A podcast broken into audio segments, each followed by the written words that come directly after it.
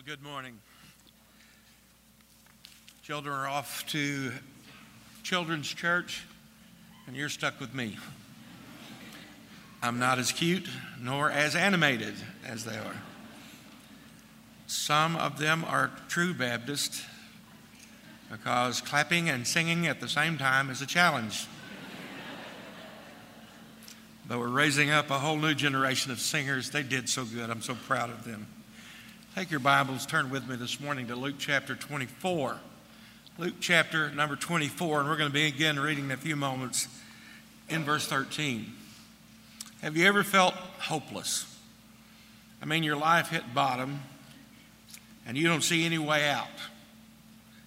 Well, that's what two of the followers of Jesus felt after his crucifixion. It seemed as if the bottom had fallen out of their lives. All their hopes and dreams had seemed to vanish on Friday when Jesus had died on the cross. Everything had happened so fast. They were in a state of shock and fear. And then early on Sunday morning, Easter to you and I, the women went to the tomb that held the body of Jesus. They rushed back to the disciples with news that the tomb was empty and that the angels who had been there told them that Jesus had risen. But the disciples who were gathered together at first received the news from the women as hysterical. Peter and John ran to the tomb and they discovered that it was indeed empty. Jesus' band of followers were now leaderless, and uh, they fell apart. At least two of them were already on their way home. We're told that it was now on that same day, that very day in which Jesus had been reported missing from the tomb. It is now afternoon, and two of his discouraged and frustrated disciples, Cleopas and an unidentified companion, set out for their home in Emmaus. I can't say for sure, but I think these two followers were utterly dis- defeated, maybe even throwing in the towel and going home. On the way, they met a stranger. It was actually the risen Jesus, but they did not recognize him. And part of the delight of this story is that you and I, as readers, we know what the characters do not. The encounter between Jesus and these two disciples on the road to Emmaus is one of the most vivid of the resurrection appearances, and that account is found here only in Luke. First of all, I want you to see the confrontation beginning in verse 13. Now, behold, two of them were traveling that same day to a village called Emmaus, which was seven miles from Jerusalem, and they talked together all, the, all these things which had happened. As they were journeying, they were moving away from the fellowship of other believers who were gathered in Jerusalem. And unfortunately, that is still true. Christians sometimes allow themselves to become so preoccupied with their dashed hopes and frustrated plans that they often withdraw from the strength that can be found among being with other believers. Losing hope can make you sick. The writer of Proverbs says in Proverbs 13 12, hope deferred makes the heart sick.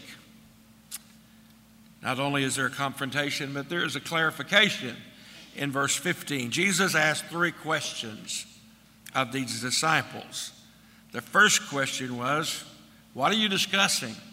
And why does it make you so sad? So it was in verse 15 that while they conversed and reasoned, that Jesus himself drew near and went with them.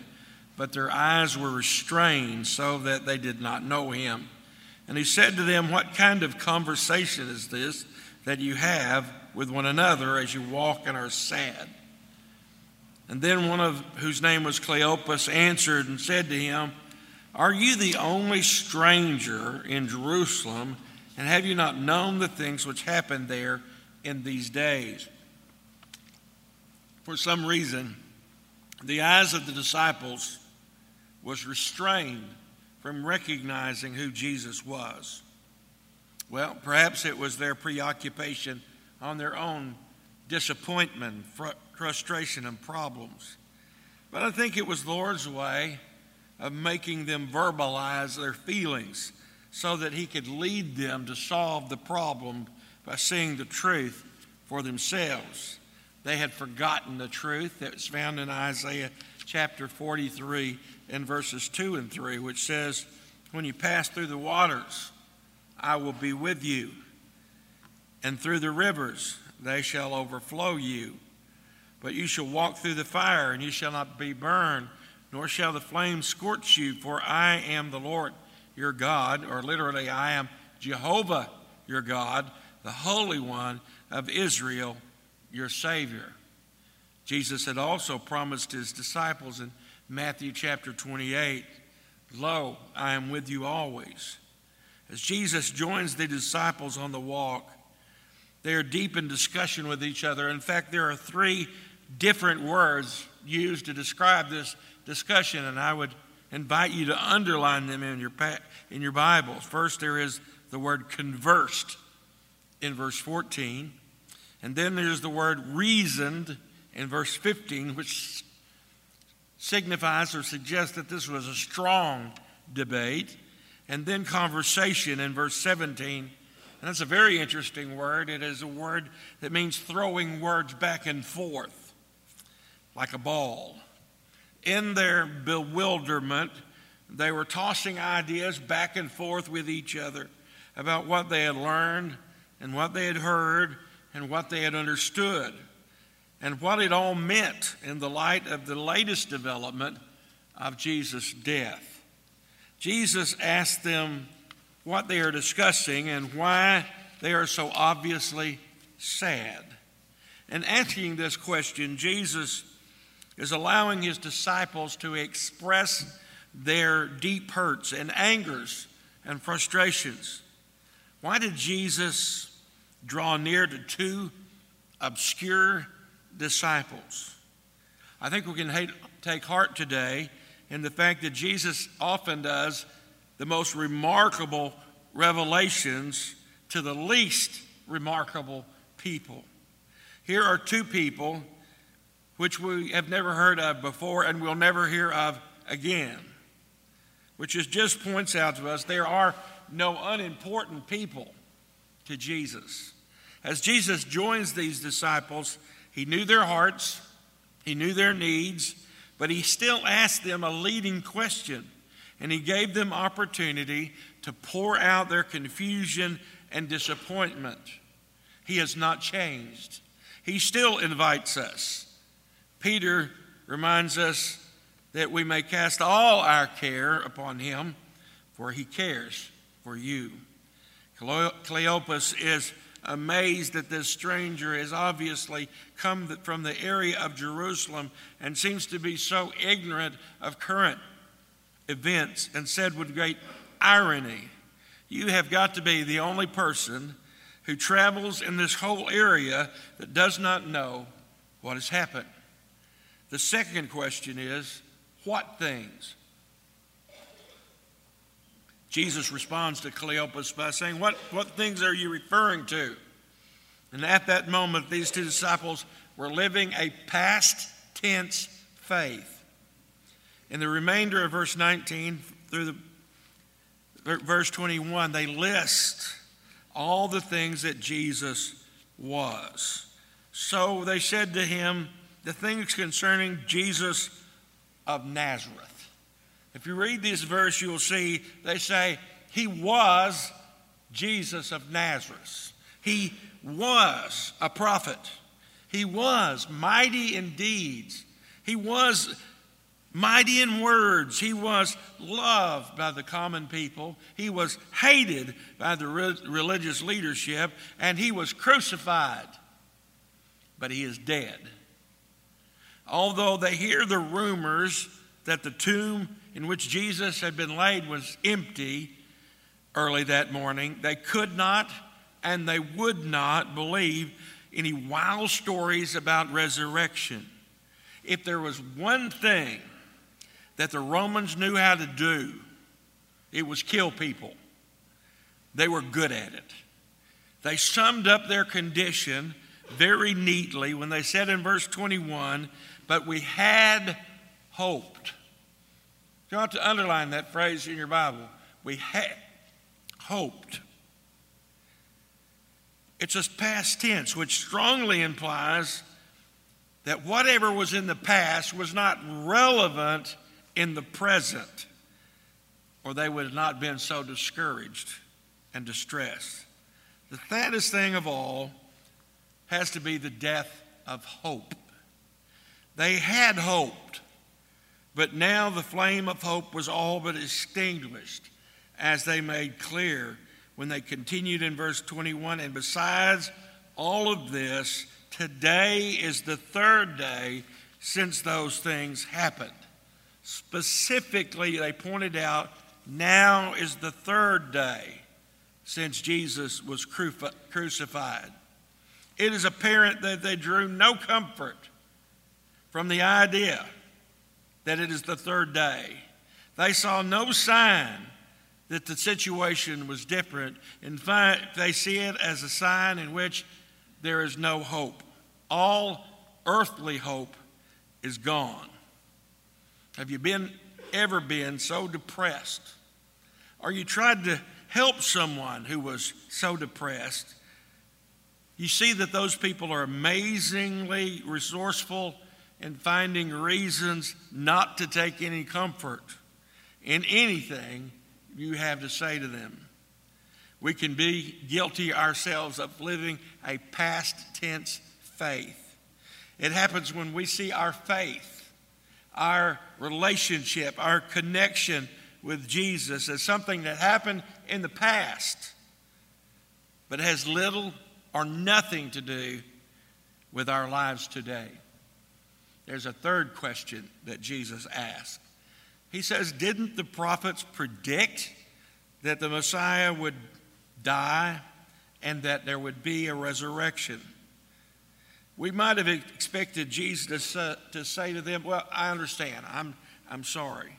But in verse 25, he says, Oh, foolish ones, and slow of heart to believe in all that the prophets have spoken. When he says that they were slow to believe that all the prophets have spoken, he indicates the disciples were being selective in what they learned and what they believed. They, they believed part of the Word of God, but not all of it. There are disciples who are beginning to be guilty of believing the Word of God very selectively, believing those things that fit in that neat little box that we have constructed that God's supposed to be in. And we still do that today. We try to put God in this box that we have created. Specifically, they had no room in their theology for a suffering and rising Savior.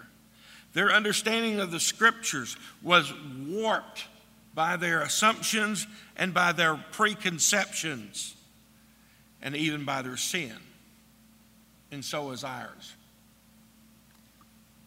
Heartbreak happens this way. We think God should do something based on our faulty knowledge of His Word, and He doesn't do it. And we get discouraged, and we think God has let us down, that He has disappointed us. But the problem is not with God, but with us. His words are not meant to harm or insult but to challenge their belief. What truth are you not believing today? Is it that God really cares about you? Remember that scripture I quoted earlier, 1 Peter 5 7 says, Give all your worries and all your cares to God. Why? For He cares about what happens to you. Maybe it's that you believe that God cannot provide for you. Well, Philippians 4:19 says, "And my God shall supply all your needs, not greeds, needs, according to his riches and the glory by Christ Jesus." If we find ourselves hurting and despairing, and we do not find that the scripture speaks to our problem, it is caused by one of two things. Either we do not know it well enough, or we do not believe it. The Lord went on, beginning in verse 26, to show them that all of the Old Testament spoke of Him. He says, Ought not the Christ to have suffered these things and to enter into His glory? And beginning at Moses and all the prophets, he expounded to them all the scripture of the things concerning himself. The phrase Moses and all the prophets is a phrase that meant from all the Old Testament. The two travelers received the greatest Old Testament exposition in the history of the world for a congregation of two beginning in Genesis, pointing out that he was the one who was crushed the head of Satan. Genesis 3:15. He explained how the ram that God provided so that Isaac would be spared was a picture of his own death in the place of sinners. He would have explained the entire sacrificial system and pointed to himself that he was the, the final and perfect sacrifice for sin. He would have explained the prophecies of the suffering servant in Isaiah chapter 53, and he would have explained that he was the pierced one in Zechariah 12:10 and that he was the messenger of the covenant in Malachi chapter 3. Jesus introduced himself to those disciples through the Old Testament and explained how he fulfilled all those scriptures. What follows then is the conviction in verse 28. As the travelers approached the end of their journey, the stranger appeared to be going on.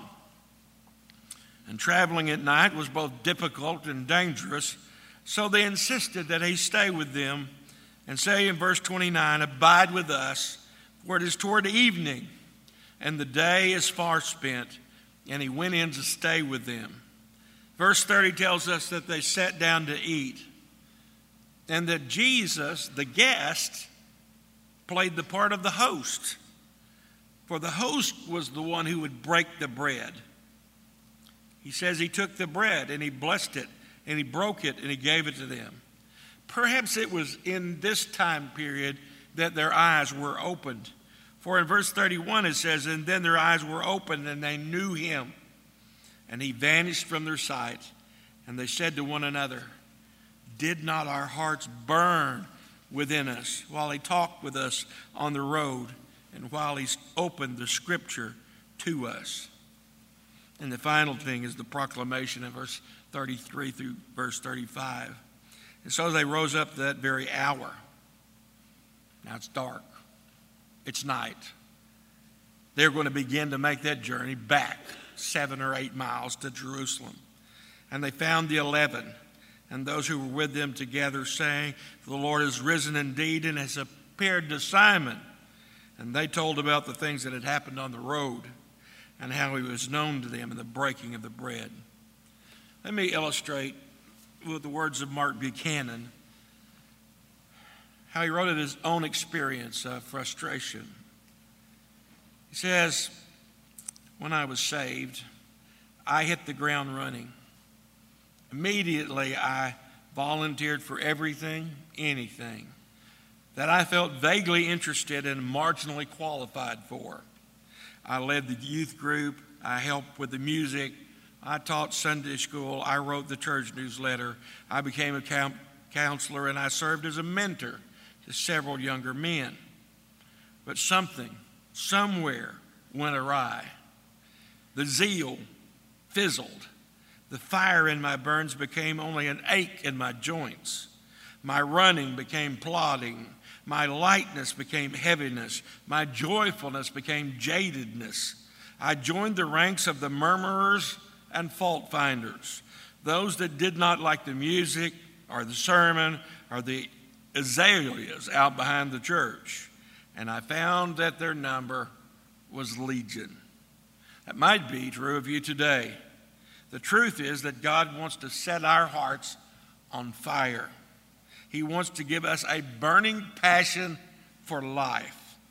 We all learn, long for the eternal, but we are too easily contented with the temporary. We all want to be something, be a part of something worthwhile, but spend too much time wasted. What we have to do is go back to where we left off. In 2 Timothy 1 6, the Apostle Paul spoke to his young son in the ministry. He said a very, very simple thing. He says, Therefore, I remind you to stir up the gift of God which is in you. That verse can be summed up with three words again, alive, fire. And perhaps that's what we need. The Lord gave these disciples a passion and a purpose where there had only been pain. And it came from two things, and they're still basic to our relationship with Jesus today spending time with Him. That, of course, is prayer. And spending time in the Scripture, which, of course, is the Bible. A burning heart is found in those two things. The result in the life of the two disciples on the road to Emmaus was that although at this point it is already late, they can't wait for morning. They must tell someone what has happened. They have to share their experience, and no one in Emmaus would understand. One of the best signs of recovery from depression is a desire to be back among other believers. They had to go back to where the disciples were gathered. Verse 33 tells us that they decided they had to return at once to Jerusalem. And so they rose up that very hour and returned to Jerusalem.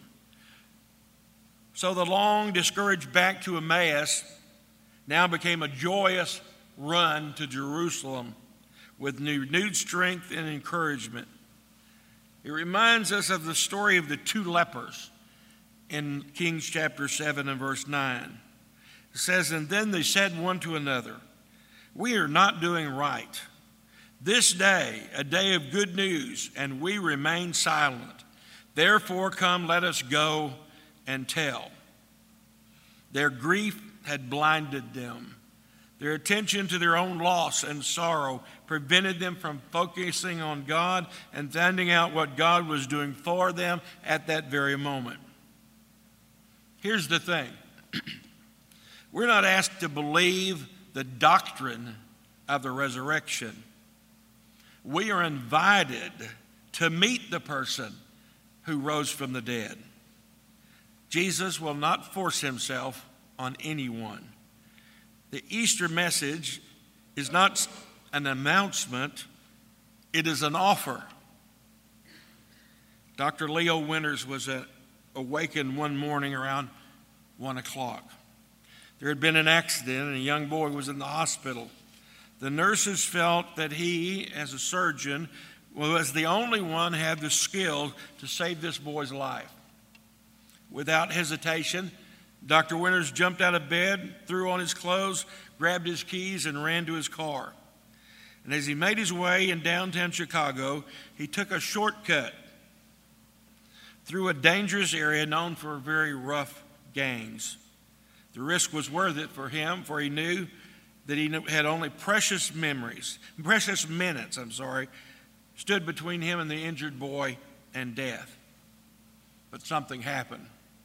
As he sat at a stoplight waiting for it to change, a man wearing an old flannel shirt and a gray hat suddenly rushed from the shadows he opened the car door, grabbed the doctor, and threw him out, screaming, I've got to have your car. Dr. Winters tried to plead his situation, but the man was gone before he could utter two words That was before the days of cell phones, and it took 45 minutes for him to find a payphone to call a taxi. By the time he arrived at the hospital, more than an hour had passed. The nurses on the floor shook their heads and said, You're too late, Dr. Winters. The boy died 30 minutes ago. You'll find the father down the hall in the chapel. He's awfully confused, and he can't understand why you didn't come. Without taking time to explain to the staff, Dr. Winters hurried down the hallway and opened the chapel door. There, sitting in the front row, was the crumpled form of a weeping father wearing an old flannel shirt and a gray hat. In his desperation to get to the hospital, he had pushed from the car the only man who could have saved his son's life. Don't be guilty this morning of pushing the one person who can save you out of your life. Let's pray.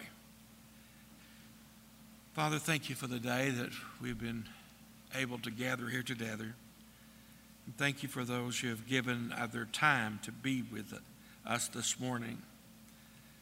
I really believe that you have a divine purpose for each person who is here this morning. And I believe that you are willing to speak to our hearts and our needs, whatever they may be, right here in this place.